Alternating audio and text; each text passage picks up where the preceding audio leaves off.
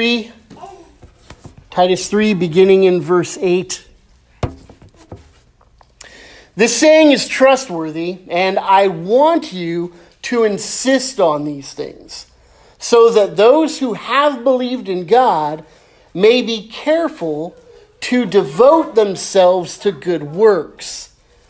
These things are excellent and profitable for people.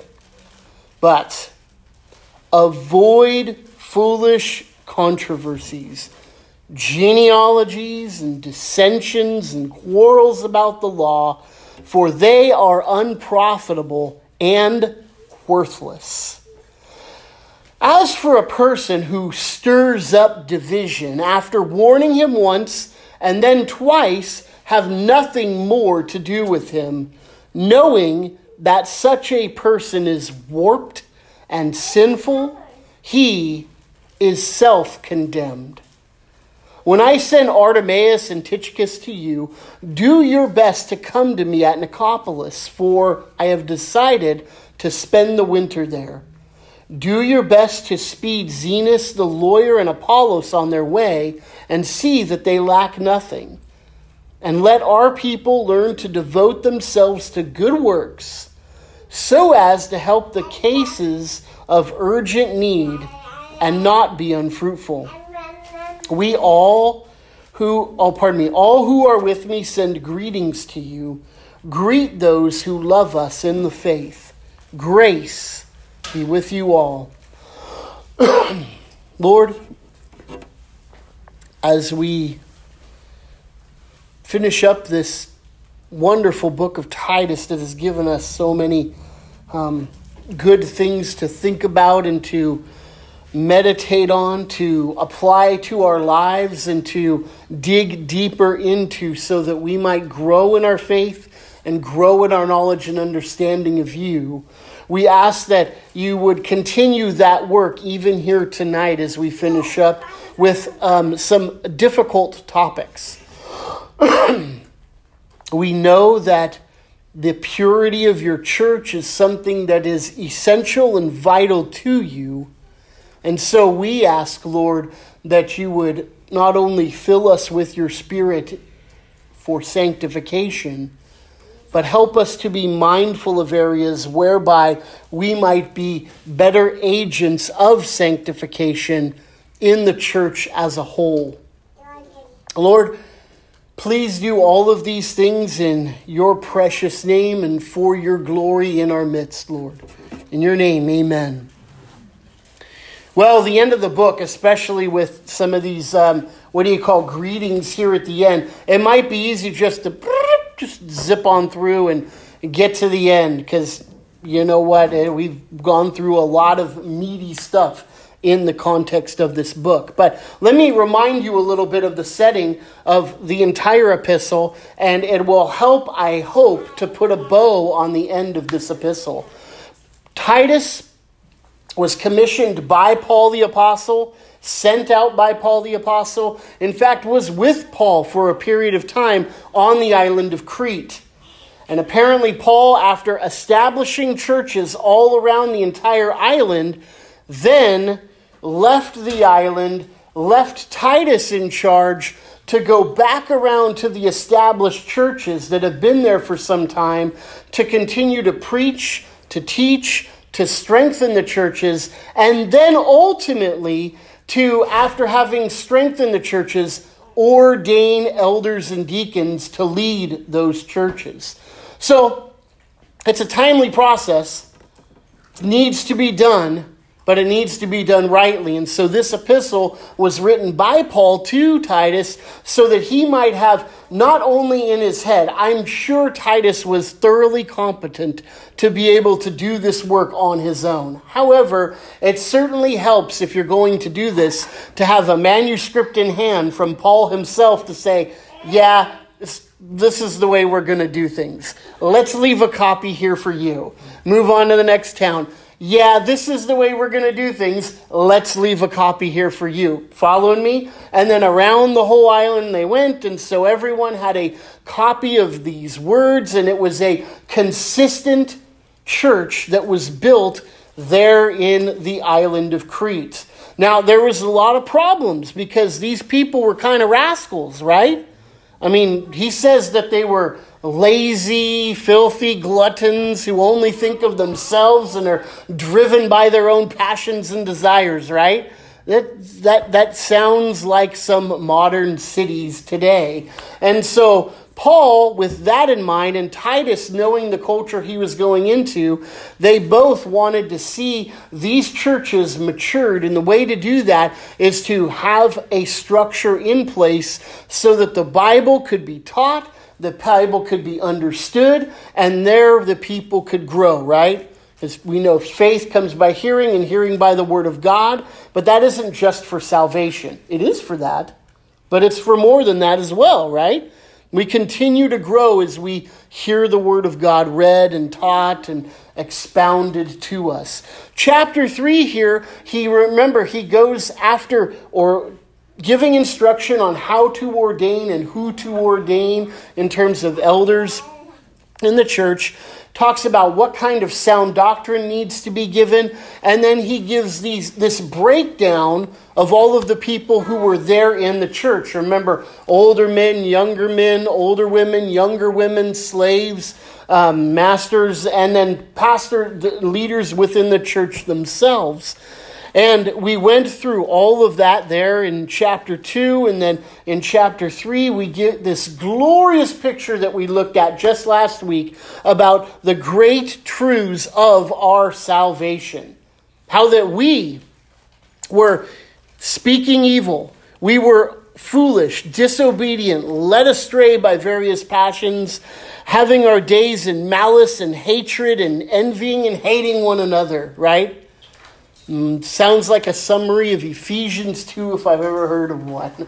All by nature children of wrath, following the prince and the power of the air according to the sons who are work of disobedience, all going our own way, all doing our own thing. And then that glorious two words that are right there in chapter 2 of Ephesians, but God. And God is the one who intervenes in our lives. He's the one who takes those rebellious sinners and says, No longer will you be rebellious, pulls out their heart of stone, gives them that heart of flesh. As it were, He is at war with individuals. He's at war with them for them. And so he invades sovereignly into the lives of individuals, and he's the one who regenerates them. He's the one who saves them. Look at verse 5, pardon me, 4 in the chapter.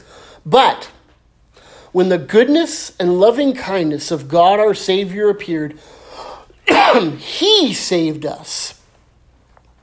Not because of works done by us in righteousness but according to his own mercy, by the washing of regeneration and the renewal of the Holy Spirit, whom he poured out on us richly, through whom Jesus Christ, our Savior, so that, being justified by his grace, we might become heirs according to the hope of eternal life. It is all of God. We did not have anything to do with it. We were hating and hated and villainous and all kinds of manner of evil. Looking for ways to continue in our sin. Romans 1 says we even invent ways to sin and being inventors of evil. But God, who in his loving kindness, he's the one who saved us. He's the one who called us. He's the one who regenerates us. He's the one who does all of the work within us, basically taking us who were dead in our trespasses and sins, saving us, bringing us into his kingdom. The biblical language has adopted us into his family so that we might be children of God. It's all of his work. He's the one who did all of the work. And with that framework in mind, he concludes the epistle. Okay? So that's where we pick up verse 8. The saying is trustworthy, and I want you to insist on these things so that those who believe in God may be careful to devote themselves to good works. Now, the saying is trustworthy is the saying we just looked at. The saying is this God, in his kindness, appeared and saved us not because of our own works done in righteousness, but according to his own mercy. He saved us. He regenerated us through the renewal of the Spirit. He poured out all this on us richly, so that we who are justified are heirs according to the hope of eternal life. That's the trustworthy saying. So, if you want to go away from here tonight with one little thing that you can put a pin in and go, oh, that was good. It's verses 4, 5, 6, and 7. Which is why it's important that I went back and looked at that. Because that's a saying that's trustworthy. Paul wants Titus to insist on these things.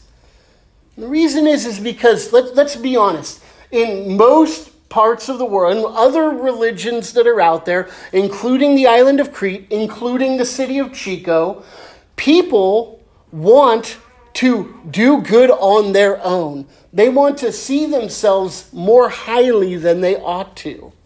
If we were to go out and go street witnessing out here during Christmas preview and we just started talking to people, I guarantee you one of the common threads, the common themes we would hear from people is I'm a good person. I'm no Hitler. I'm no Mao Zedong. I'm no, what's the guy in China, Xi Jinping?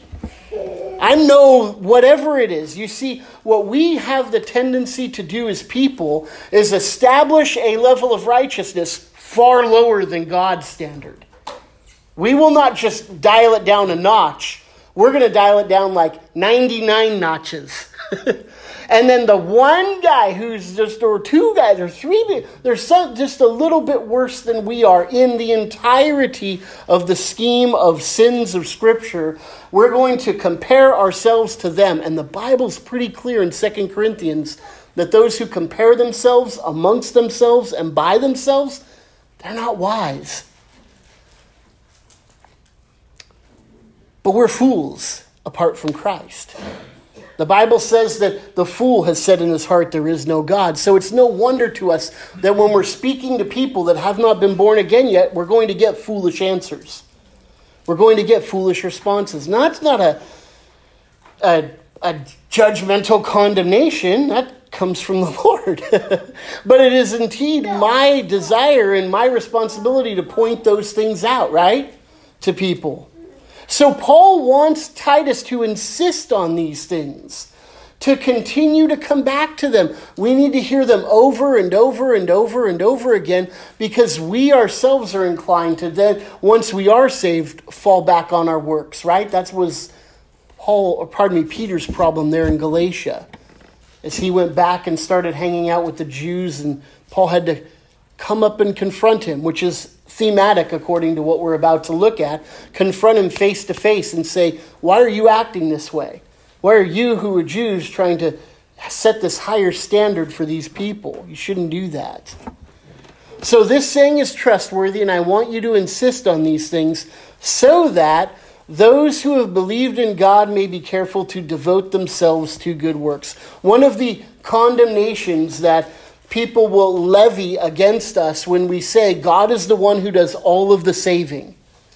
That it isn't God did his 99% and now it's you up to you to do your 1% to get you saved.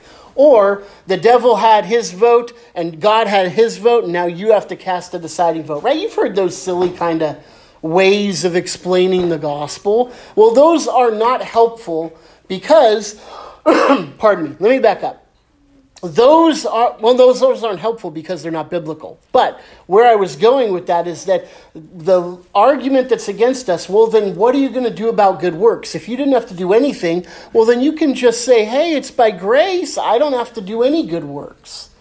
And paul of course responds to that quite clearly in romans chapter 6 when he says so should we continue to sin so that grace may abound? No of course not. Absolutely not Paul's point is that if we tell people, we insist on these things, this trustworthy saying, then people will be careful to devote themselves to good works. You see, good works that come and flow out of an attitude or a position of thanksgiving. Can I use that word this week? Yeah? a position of thanksgiving are the purest of motivations. Because I'm not doing anything to try to get something from God. Right? I'm not doing anything to try to, you know, get get some better, you know, oh Lord, I need I, I, I need some new tires for my car. So I'm going to do some good works. And you know, people do that kind of thing, and maybe not tires, but you know, it's a silly illustration, but you get it. And you've probably done it because I've done those stupid kind of things too in my walk with the Lord. But we want to be careful to continue to go back to the grace of God because that is the amazing grace that's going to motivate me to do good works. Well, these things are excellent and profitable for people meditating on the grace of God, being careful and devoting ourselves to good works are excellent and profitable for people within the church. Now we get to a little section here that can be, uh, frankly, quite dicey. We're going to look at church discipline here. This is a particular area that, if you have been in churches throughout our good nation and throughout our state here that you will have found practiced very little. I've been in quite a few churches now as a Christian and have not seen this practiced very many times, unfortunately. But church discipline is something that is vitally important to the health, to the vibrancy, and the life of the church. We should expect to find that churches are concerned about holiness within the church because Christ is concerned about holiness within the church. Ephesians 5 teaches us about husbands and wives, yes. But Paul tells us that he's actually talking about something greater than just family life today. What he's talking about is how much love Christ has the church and gave himself up for her that he might wash her and cleanse her and present her to himself a bride that is spotless and undefiled. And if that's the kind of love Christ has for the church, that he desires a holy church, then it behooves us to seek that same thing. Now, a word of caution before we proceed on further. You'll notice in the New Testament that there's many epistles. Those are letters written to other churches. Most of them are by Paul. And what we find is that the impetus or the catalyst for these um, epistles are oftentimes error within the church. Now, the error within the church, as he's writing to the churches, what you'll notice is that he doesn't call those believers apostates. The only church that he warns aggressively against apostasy is the church of Galatia. And they, they were doing is they were flirting with justification by works rather than faith, salvation by works, a mixture of Judaism with Christianity. And he tells them, no, no, no, that's a damnable heresy. If anyone else, if Paul himself or any angel preaches that, you should not listen to them. but then you come to a book like First Corinthians, and good night, it's a head scratcher. Because there's all manner of sin going on there. Can you imagine being in that congregation and the hot mess that it was? I mean, there's all kinds of things, right? There's believers suing one another and trying to rip one another off. There's idol worship and sexual sin that's taking place. There's theft and there, there gossip and slander and all kinds of things that are taking place. And he offers very serious correction to the point where in Second Corinthians he says, Man, I wish I was there so I could change my tone of voice because I think you need to hear something a little harsher than might come across with pen and paper here. But they're still Christians. That's what I mean by it's a head scratcher. so when we come to this topic of church discipline, we need to be um, very cautious that we don't do what a lot of people have the tendency to do, and maybe we do, which is why it's good to warn us about this, is pendulum swing from one direction to the other. We don't want to be in the position where we're like, well, we don't want to do discipline at all because that's going to alienate people and you know, it's going to hurt some families within the church, and so we just don't want to do that, which is the majority of churches I've been in before here. That's the way they functioned. And frankly, a lot of sin ran rampant, maybe behind the scenes or whatnot, but it was there and wasn't spoken of because nobody wanted to rock the boat kind of thing.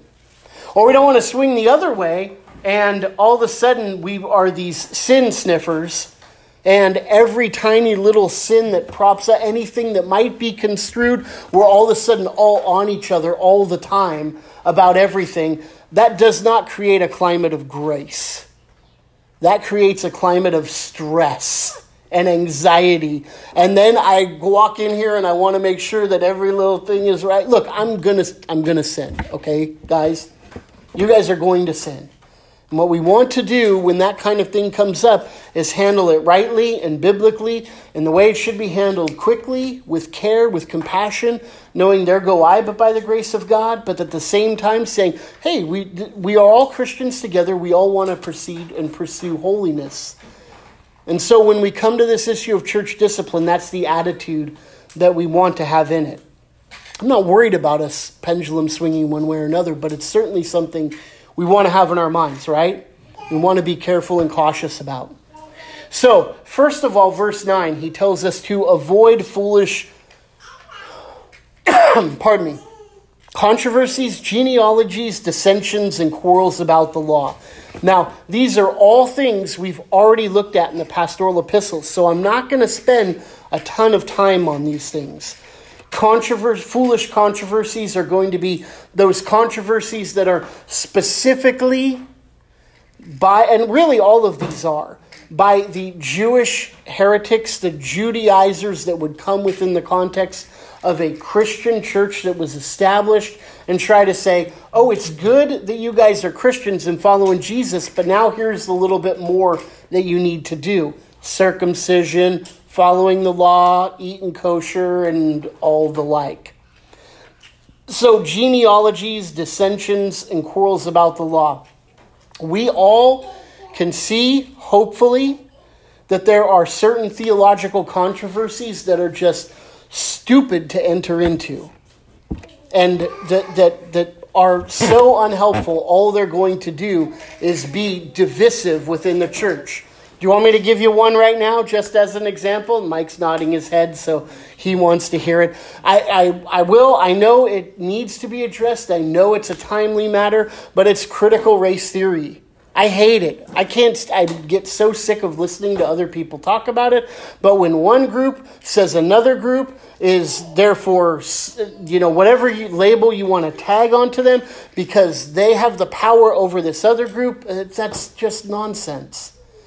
If one group says we can't commit a specific sin because we aren't A, B, or C, you know that that's a foolish controversy. It's a dissension. It's something that's going to breed nothing but strife, and it can't be tolerated in the church, and we need to avoid those things because they're unprofitable and worthless. It's going to come up probably. We are moving forward in a day and age where that seems to be something that is more influential in people's thinking. People are thinking less and reacting more.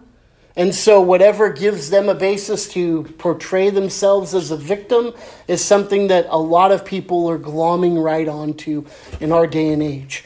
We want to teach against that. We want to think against that. We want to make sure that we're thinking rightly in terms of the body of Christ. But we want to avoid these kind of things that just stir up division. Okay, now verse 10. As for a person who stirs up division, after warning him once and then twice, have nothing more to do with him, knowing that such a person is warped and sinful and he is self condemned. Where does Paul come up with this kind of stuff? You probably are familiar, it's in Matthew 18. So if you want to turn there, it would be good for us to look at the text that Jesus gives us that explains this whole church discipline process. Matthew chapter 18, and we will begin looking in verse 15. The whole chapter is great. Well, the whole Bible's great. But uh, if you want homework tonight, you can go home and read Matthew chapter 18. But verse 15 If your brother sins against you, go and tell him his fault between you and him alone. If he listens to you, you have gained your brother. But if he does not listen, take one or two others along with you, that every charge may be established by the evidence of two or three witnesses. If he refuses to listen to them, tell it to the church. If he refuses to even listen to the church, then let him be to you as a Gentile and a tax collector. Truly I say to you, whatever you bound on earth, uh, pardon me, whatever you bind on earth will be bound in heaven. Whatever you loose on earth shall be loosed in heaven. Again, I say to you, if two or th- if two of you agree on anything uh, about what you ask, it will be done for them by our Father in heaven. For where two or three are gathered in my name, there I am among them. And we'll stop the context right there. Interesting, first of all, that he gives us this list and he tells us first thing that if your brother sins against you now most of the time granted this is going to be a personal offense of some kind. Something that is done personally to you and what you're to do is to go to that brother and tell it between you and them alone. So me and fred all right? We we work together but i i say something that, that personally offends him. I don't know what that would particularly be, but let's just for argument's sake say Fred gets offended about something that I do or that I say. His responsibility is to come to me just between me and him alone, not to call up Falcon and be like, You wouldn't believe what Pat did. He's supposed to be Pastor Pat, what a punk, you know, kind of thing. It might be right, but the first thing that he's supposed to do is come to me between me and him alone. Now, I personally think, even though it's not in the text here, that this text is bathed in prayer. I think there's an assumption that Fred would be praying about what he's doing, coming and talking to me. Okay, so that's not there. It's just a bonus. I think that all of this is going to be bathed in much, much prayer. So Fred comes to me and he says, Pat, you did this. I now, after having heard Fred, might respond positively and go, You're right, dude. I was so wrong. Forgive me. That, that was sin. Right? All done. All better. It's all over. Now, I, have done that with, I don't, with, with at this point, I don't think I've done it with everybody who's here in the church, but at one point, there's there've been lots of times where that's happened, where either I've offended somebody or somebody's offended me, and we've come to one another. And you know, I I, I try to cultivate a attitude of quick repentance. That if I am genuine, yeah, eh, that was wrong, man. I want to be the first one to own up to it. So let's say I wasn't though, and he says this to me, and I'm like, shut up, dude, whatever. And I walk away, right?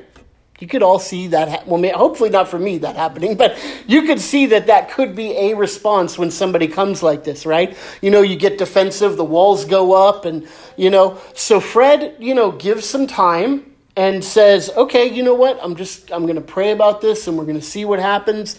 And you know, maybe the Lord does a work down the road a few days couple of weeks or something, and I come back to Fred and I go, you know what, I really blew it.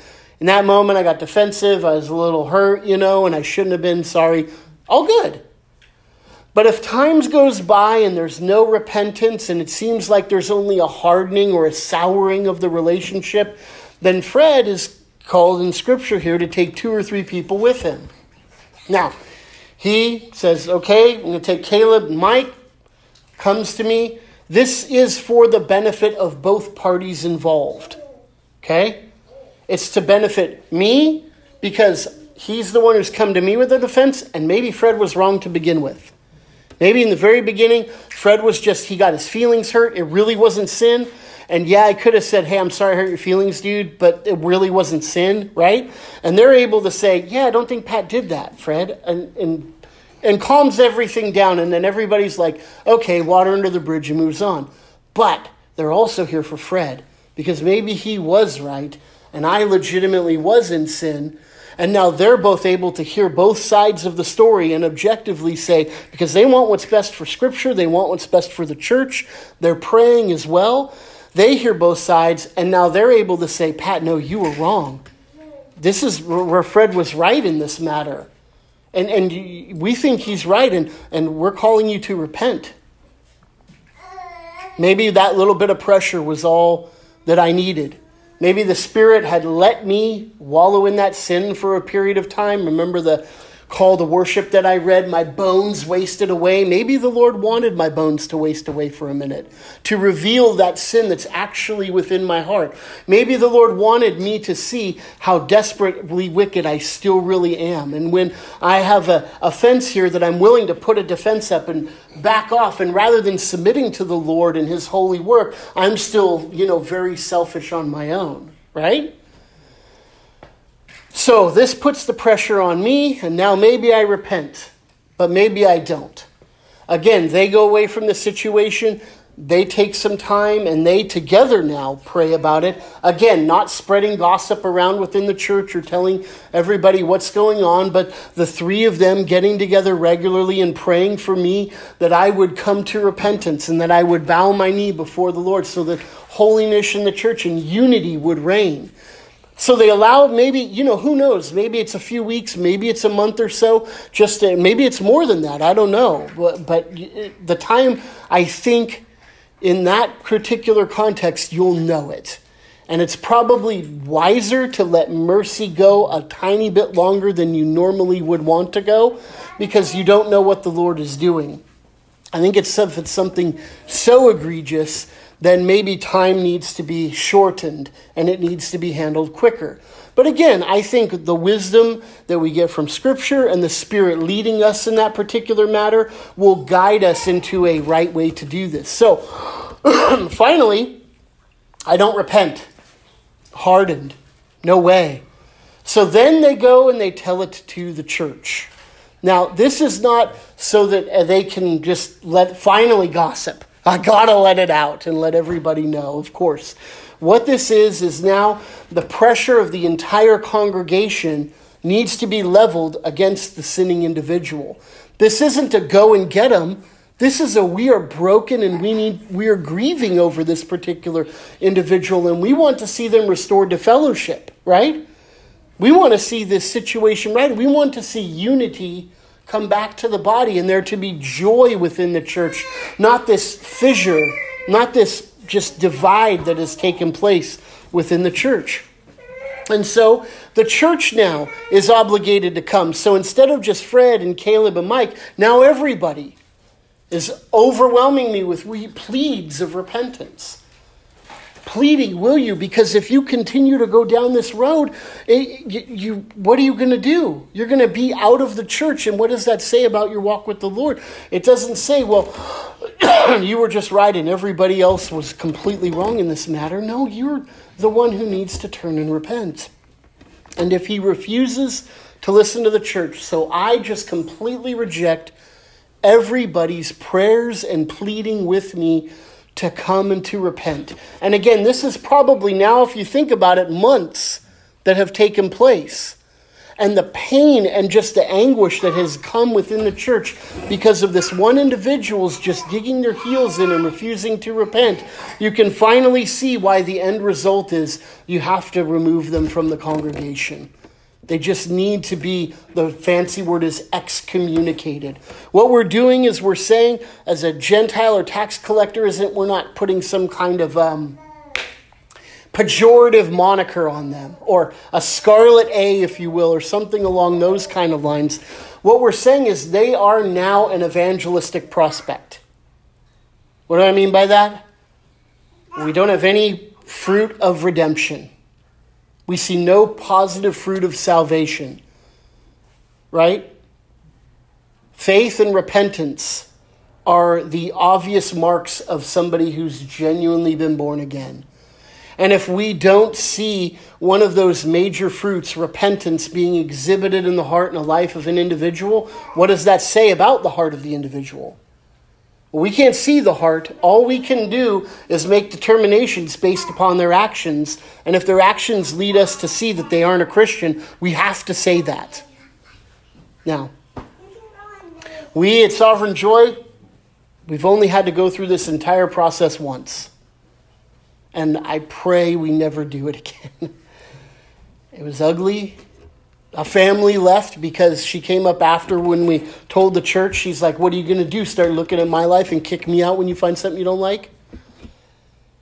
and there was no reasoning, unfortunately. But we did have to go through this process. There was one family where we were starting, where this was starting to happen, and they left. Thankfully, because a horrible situation resulted down the road just a few months with that particular family. So it is something that we practice. I have had some people here and some people weren't here who are part of our church, and some people who moved on from our church.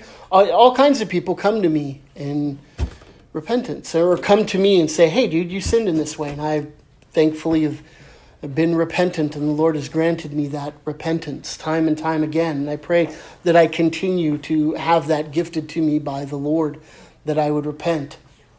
I remember one time just recently that there was, you know, you know, I, he wouldn't mind me saying this because it happened publicly. You all know Tim Boone, or most of you do know Tim Boone. And there was one particular time where we were talking about songs, and I thought these particular songs from Bethel, I didn't think, I categorically was like, I don't think you should sing any of them ever, anytime, any place, no matter what. And he thought, yeah, I don't know. I think you need to look at the words and who's singing them and all this. And that wasn't just Bethel, it was all kinds of things. I was just whitewashing all of the songs all the way across the board. And, you know, after a period of time, and I was praying about it, and it was a long time, it was several months, I said, you know what? I think in our conversation, I overstated what I really meant. Now, I'm not saying they're all good. Don't mishear me saying now, like, let's start singing those songs or anything like that. What I meant was in the way I said it and the way I came across, and, and without me even considering, like, I wouldn't, I didn't even listen to him. I just immediately was like, no, you're wrong, dude.